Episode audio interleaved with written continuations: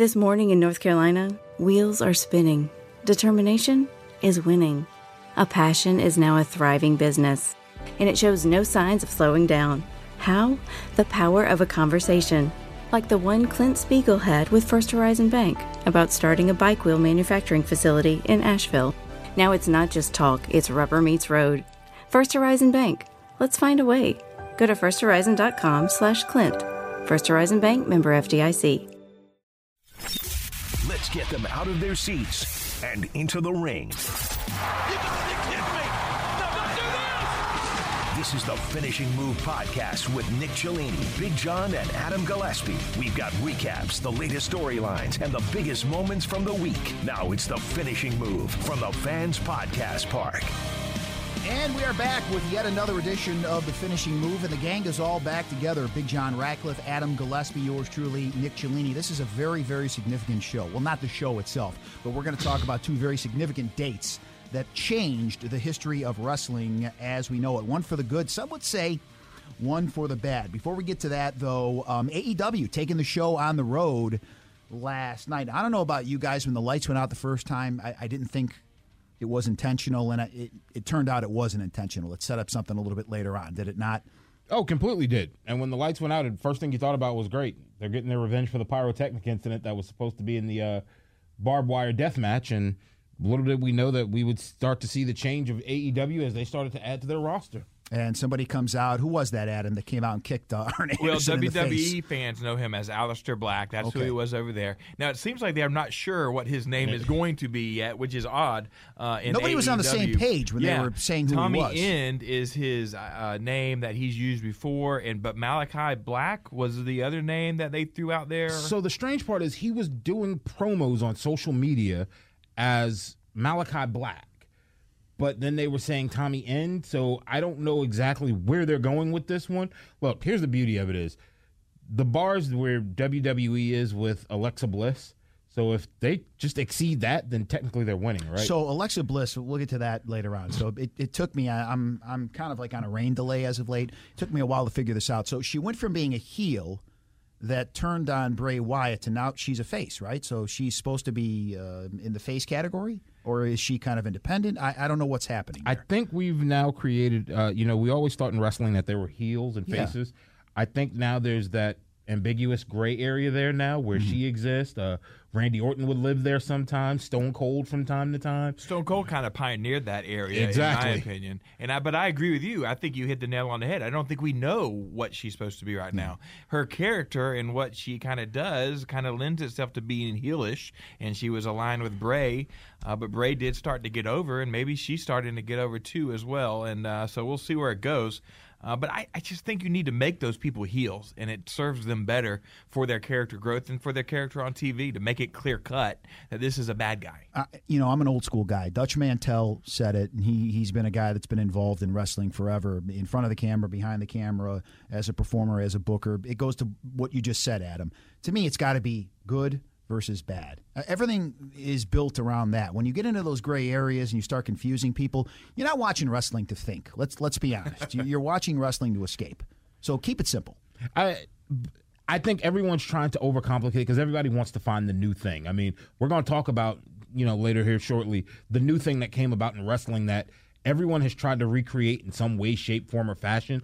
But this was the original event that transpired with it, and I think that's what everyone's trying to do now is Where's that gray line where maybe I can come up with that new thing? But, you know, look, the nature boy Ric Flair, he kind of took that image from someone else and yeah, he pioneered Rogers. and made it a little bit more. It's okay to do that if you can take it, add your own little nuance to it, and take it a little bit further. And if Alexa Bliss can take what we saw the Fiend do, who ultimately watched The Undertaker, all do those things and kind of pioneer it a little bit more, it's okay. Everybody steals from everybody in every aspect of entertainment, especially wrestling. There, there's a wrestler, and I went back and, and watched some of his stuff that got killed in a plane crash. Austin Idol and Gary Hart were in a plane crash. Bobby Shane was his name. Jerry Lawler literally stole his gimmick. Yep. And Jerry Lawler will tell you everything I did with that king and, and, the outfit, the one strap, Bobby Shane was doing that. So to a certain extent, you know, you skip generations, everybody steals from everybody, uh, especially in wrestling. The Rock came up with the most absurd move he could, the people's elbow. Well, John Cena came up with the five knuckle shuffle. MVP tried. Everybody tried to recreate something to make it work. It for some it got over, for some it didn't. It's okay if it happens, but we've gone on a bit of a tangent. We digress. Yeah, let's go back to AEW. A couple of things that kind of stood out: the Jim Ross interview with Ethan Page and Darby Allin. Jim Ross trying to be that grandfatherly person offering advice. I'm a little bit sad. You're just you're destroying each other's careers. Why? Why is that? And so I guess I guess they have a history together. Obviously, they behind the scenes they they have to have a relationship together, and, that, and that's what the storyline's based on. Yeah, it goes all the way back to the independents for both of these guys. A long story back. I think they're trying to recapture some of the moments that we had in the '90s with Jr. doing these sit down interviews, like behind the scenes no one's going to give him a mandible claw. Yeah, no mandible claws from Jimmy. Are you all right? But it's don't. But it's uh, they've done this a few times with Jim Ross, and it seems like they're re trying to recapture that magic. I don't think they've got it yet. Um, but you know, it, plus these two guys are supposed to be fighting next week, and I know there's the clause of "you can't touch me," but these two guys hate each other, and they're just Jim Ross width apart. Uh, it doesn't. I don't think that that that sells very well.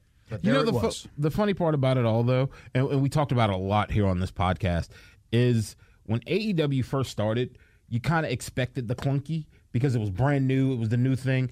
But now with the world, I guess I'll have to say reopening is the best way I'll describe it. Now we're getting, I think we'll get the clunky from all the businesses because now it's okay. Now we get to try this stuff out because now I think they'll get everyone back because people, you know, were traveling and going all over the place, living in different parts of the country just to get to come and come to work for one day.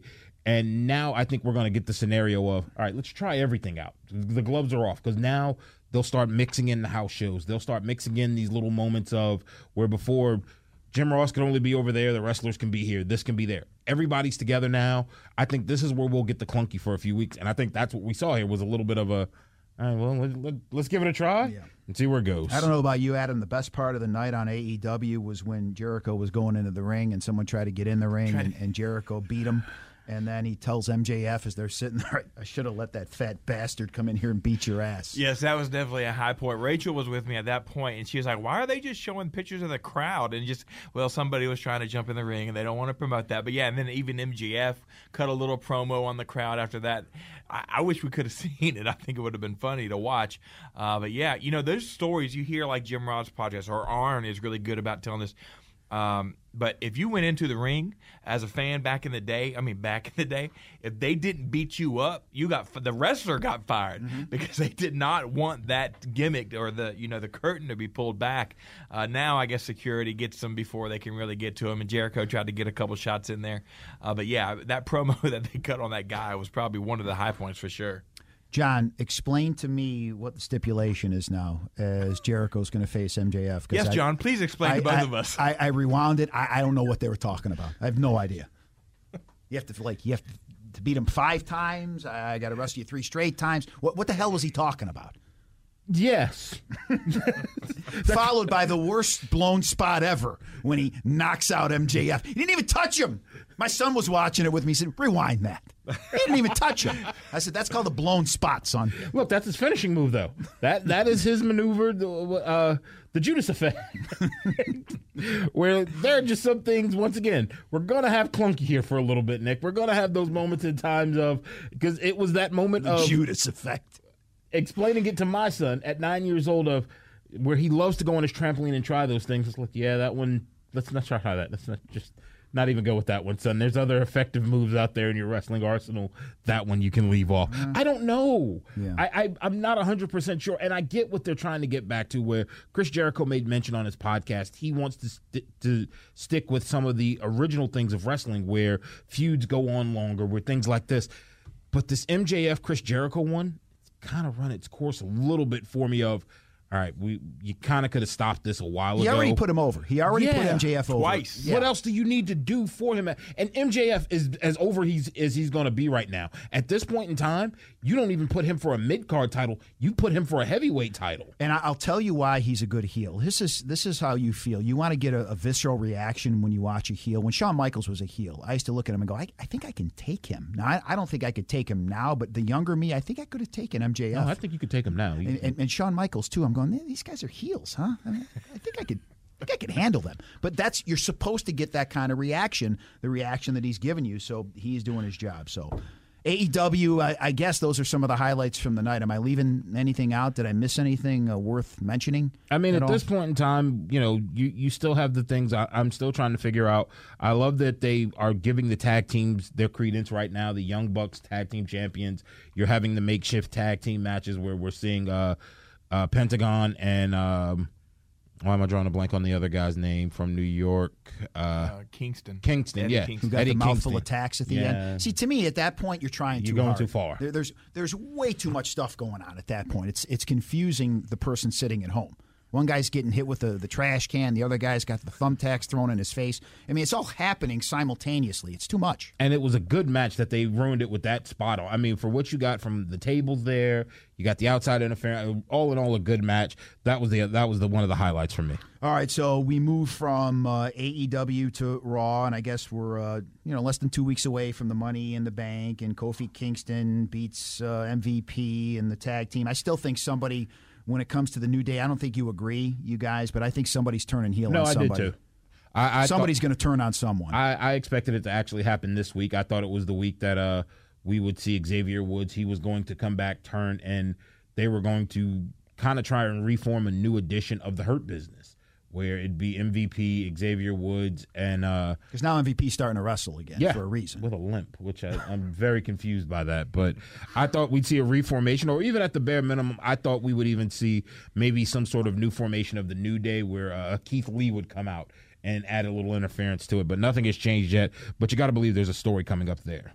So that's going on as far as the women are concerned. Rhea Ripley and Charlotte. Th- this is to me, Adam, very similar to the uh, the MJF and, and Jericho. What what's happening here? Is somebody going to put somebody over? What what are you what are you trying to accomplish here with the chop blocks, hitting each other with crutches? What, what's happening? I think WWE feels like when Charlotte Flair is available, that's the only person who can go for the WWE Women's title because it seems like if she's around, she's going to be in contention for that title. Uh, I think they need to really start mixing some other people into this fight. I mean, we've seen Rhea and Charlotte now multiple times, even if you go all the way back to last year's WrestleMania when uh, Charlotte beat her for the NXT Championship.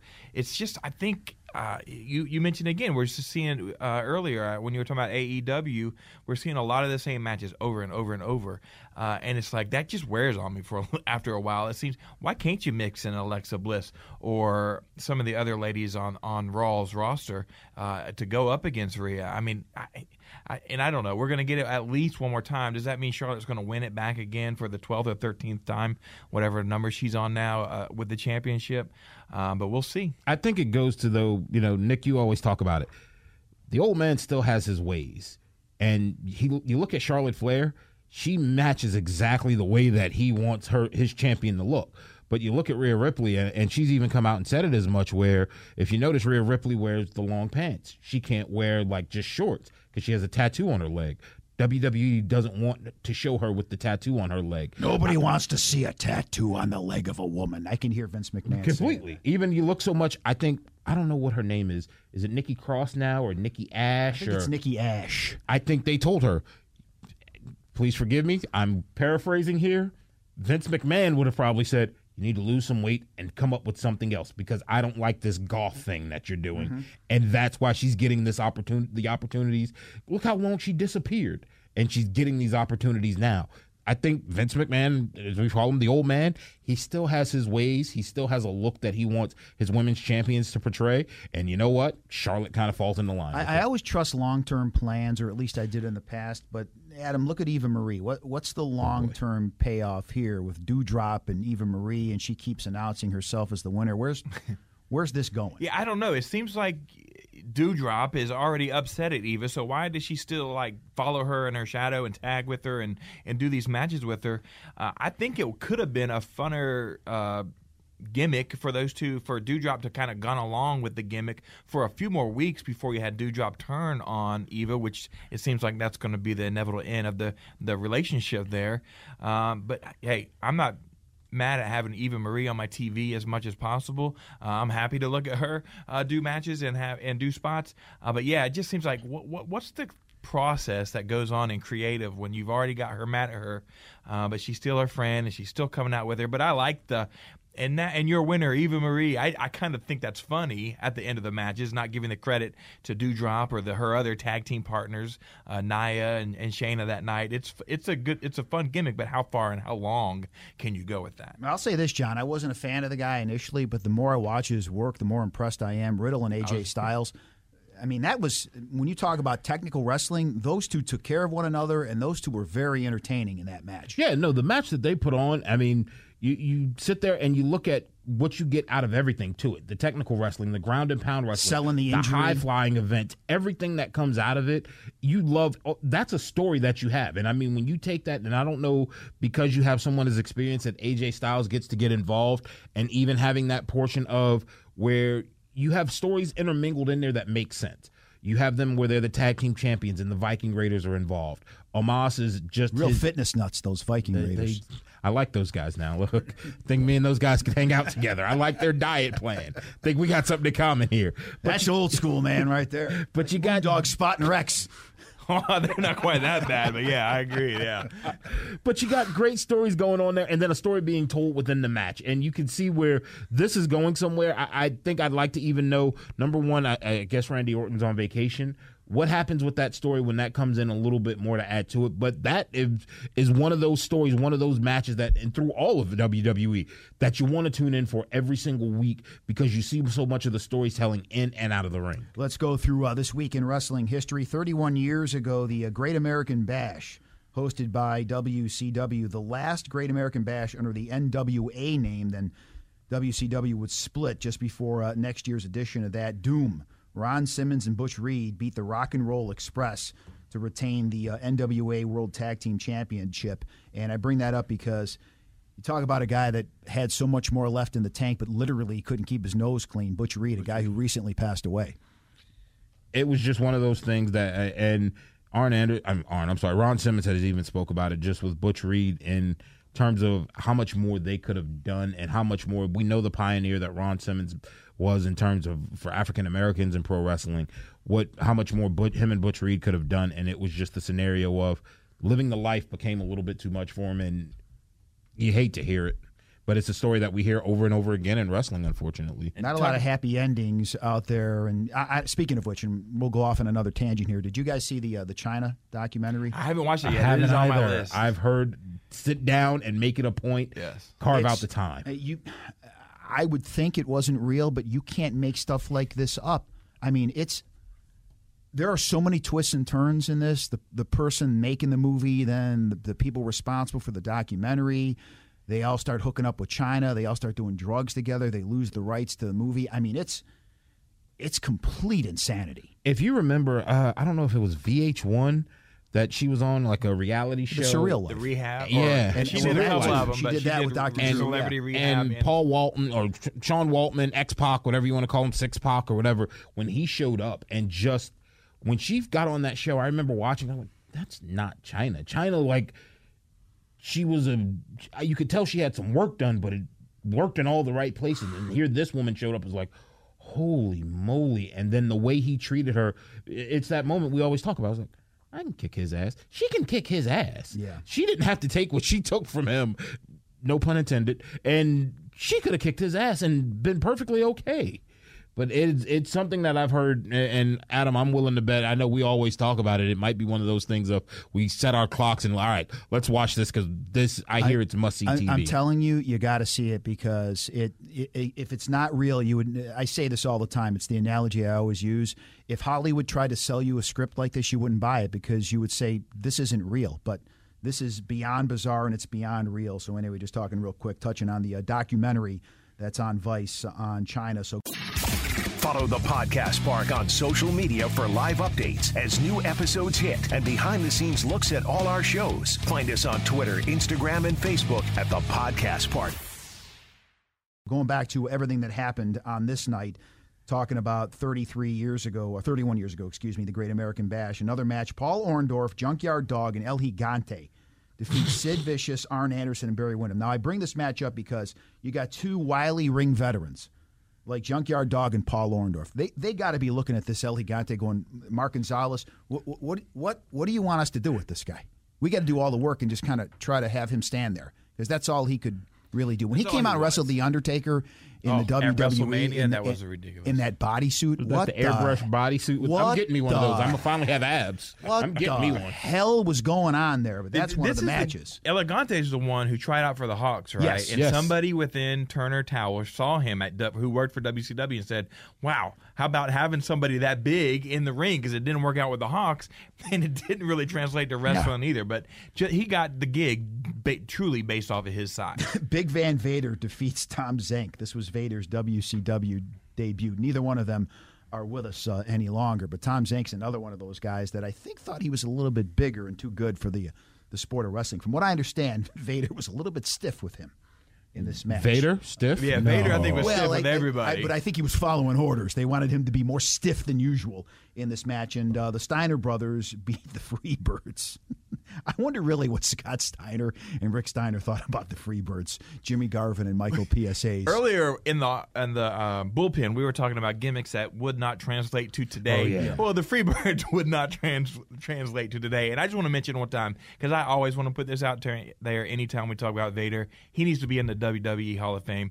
One of the all-time best big men. Come on, WWE, you you failed with him. Not and it's unfortunate that he won't be. He's not around to. Uh, relish in that honor, but he needs to be in there. There was a picture, and I meant to send it out to you guys. It was a uh, Nick. I'm always finding them. It's Van Vader, Scott Flash Norton, and Bam Bam Bigelow. And when you look at it, and I mean, when I say super heavyweights, you know, there's a tons of super heavyweights there, but these are three of the guys that when you talk about Van Vader, what he did in the moonsault, uh, Bam Bam Bigelow, what he could do just at his size, I couldn't imagine trying to do a cartwheel in the moves he did. And Scott Norton, I, I remember uh, in college, I sold patio furniture. He sat on a sofa and his arms were so big, he sat in the middle of it and took up the entire sofa. And I walked over and said, Boy, I should sit next to you, but I'm afraid you'd pummel me. He's like, I would. No man should sit this close to me. Great point. How can we help you? You're you're 100% right. Just guys like him, like Vader, for what he did for this business, he is someone that I completely agree. He deserves to be in the Hall of Fame. History made 25 years ago this week. The Bash at the Beach, Daytona Beach, Florida, the Ocean Center. Uh, we could talk about some of the prelims, but let's uh, jump ahead to what happened at the end as the Outsiders and their mystery partner fought Team WCW. Randy Savage, Sting, and Lex Luger. Now, Lex gets hurt, kayfabe, early in this contest, is never really a part of the contest, and we know what happens at the end. Hulk Hogan out of nowhere comes in the ring, and Bobby the Brain Heenan almost ruins everything. Yeah, but whose side is he on? And we know what happened after that. Hogan comes in and drops the leg on Savage. They throw Sting out of the ring, drop a couple more legs on Savage. To me, the best part was at the end when he starts to grab me and Gene Okerlund. You better not. You better not touch me. I've got a team of lawyers. That's let's put it this way. That's one of the most underrated parts of the whole turn. But as we said, it's a historic date for so many different reasons. Hogan finally turns heel. The NWO was born. I, I, I don't know if anybody could have foreseen it becoming as big as it became, but but needless to say, it was something that had to be done. You know, you, you can jump ahead years later. I, I thought they should have done in the WWE the same thing with John Cena, but he didn't want to do it because of the Make a Wish stuff. But uh, look, everybody knows what it is now. Hogan, this was the best thing he could have done. And the results 83 weeks, they dominate the ratings. Well, it speaks for itself. I agree, and and you're right about that. And Vince said he never could, felt like he could turn Hogan heel. Obviously, Bischoff did, and it was a big success.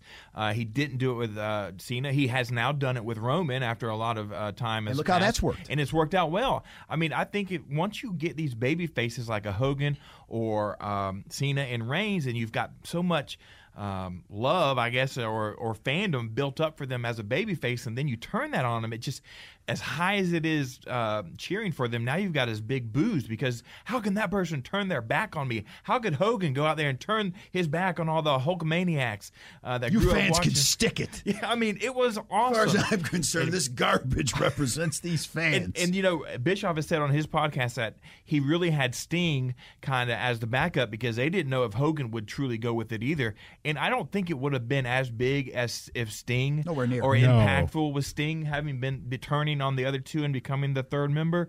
But man, uh, Bischoff, whatever he did to make this happen, is one of those moments in wrestling history that will live forever and be the crowning achievement for him and for WCW. I mean, we've talked about it before, where we talked about people going into the you know WWE Hall of Fame. But if you're going to say Wrestling Hall of Fame, Eric Bischoff has to go in there for what he did in coming up with this moment in time from start to finish with Scott Hall showing up, Kevin Nash showing up, everything that went into it. And you're right, even as big as it went in terms of Hulk Hogan just going, look what else, look what other stories you got out of it. You got Sting, who ultimately felt like the fans had turned on him. That's where he, without even turning heel, he advanced his character so much without doing anything. With, he just standing turned, in the rafters. That's it. Because the Surfer Boy had kind of played its mold to it. You gave other wrestlers, I mean, guys that who probably would have just been gone in terms of the likes of Ted DiBiase, Rick Rude, guys who they were just valets, they were managers. We got a chance to bring all of that history. We you got Macho Man and Miss Elizabeth back together.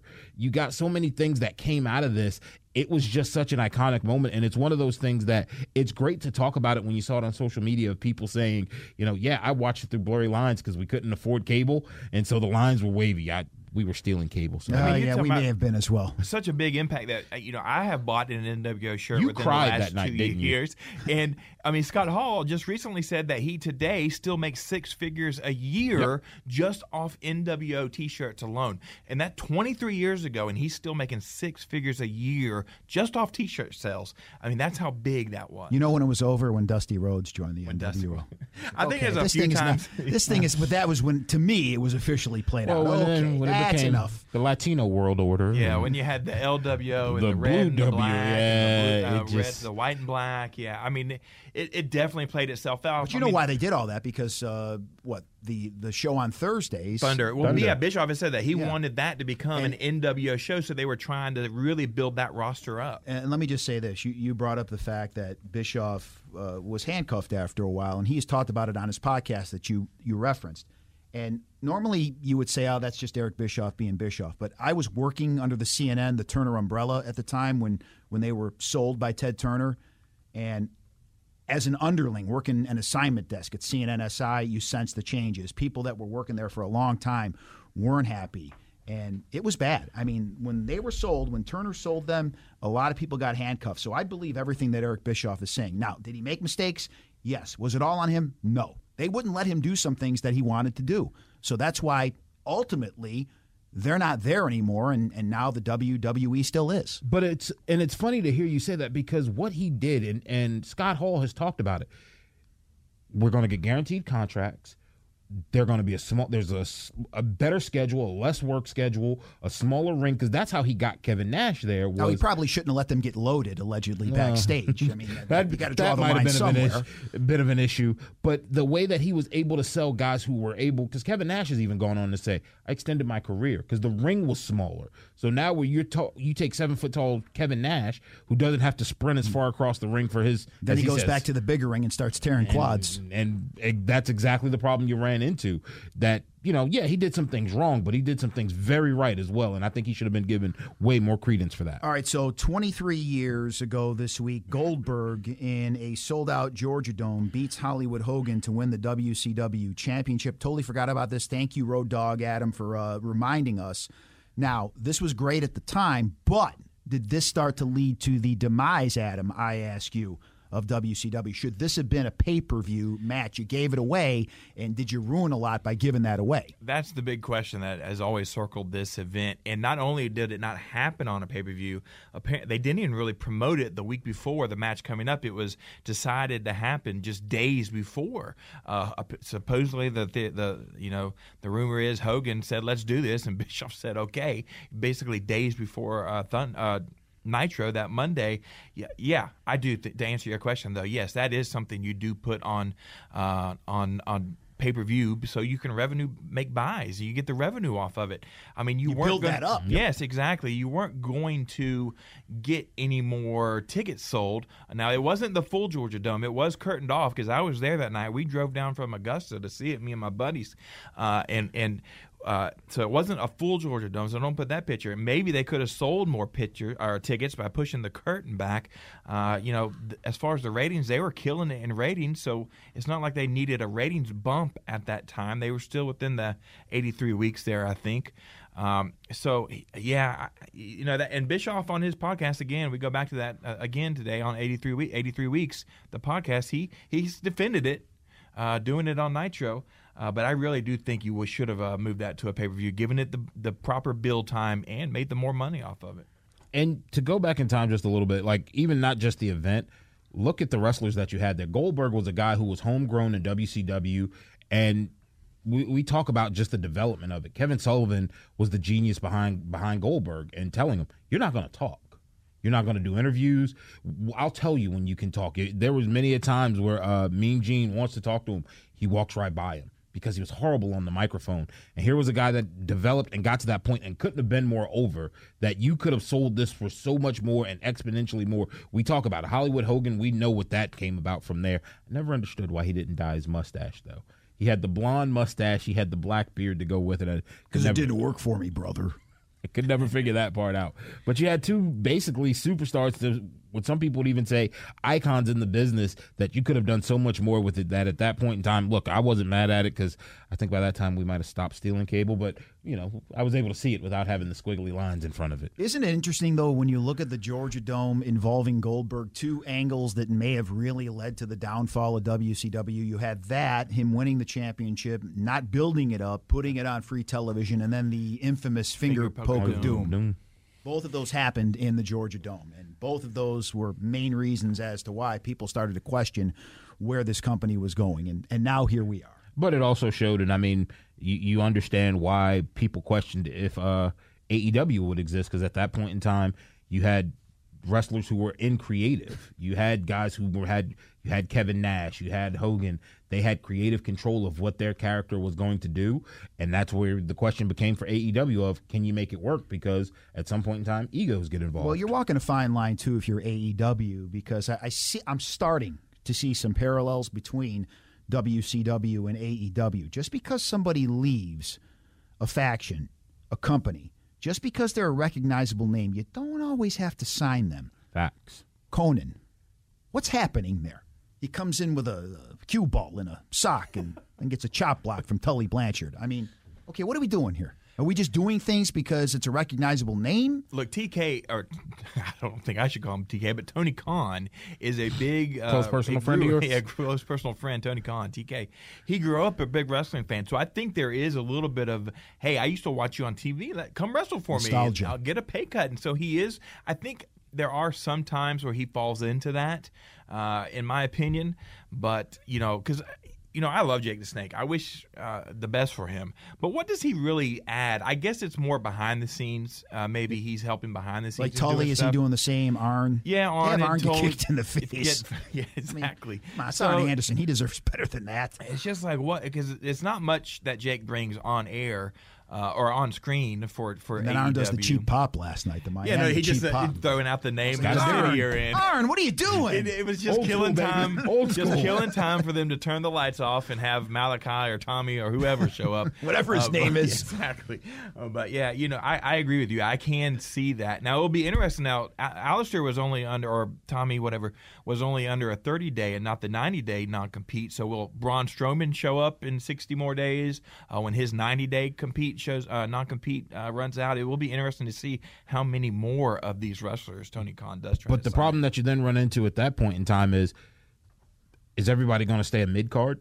Who goes for the title at some point in time? I mean, there's only two single two well three with the women's title. There's only three individual titles around there. There's 96 million factions around there. So uh, do you bring back war games and go with something like that? There's Like, so many questions I mean, there. I- I respect Christian Cage and I respect Hardy, but do I really want to see them wrestle again? I don't. I mean, it Matt doesn't Hardy do can anything. barely bend his knee. Yeah, I mean, it, it doesn't do anything for me. I like the It's management. kind of sad, Very. is what it is. I like the management aspect of it. I, I I can understand if you want to put Vickie Guerrero with Andrade El Idolo. I don't know his last name. Andrade. now. Is is he a heel or a face?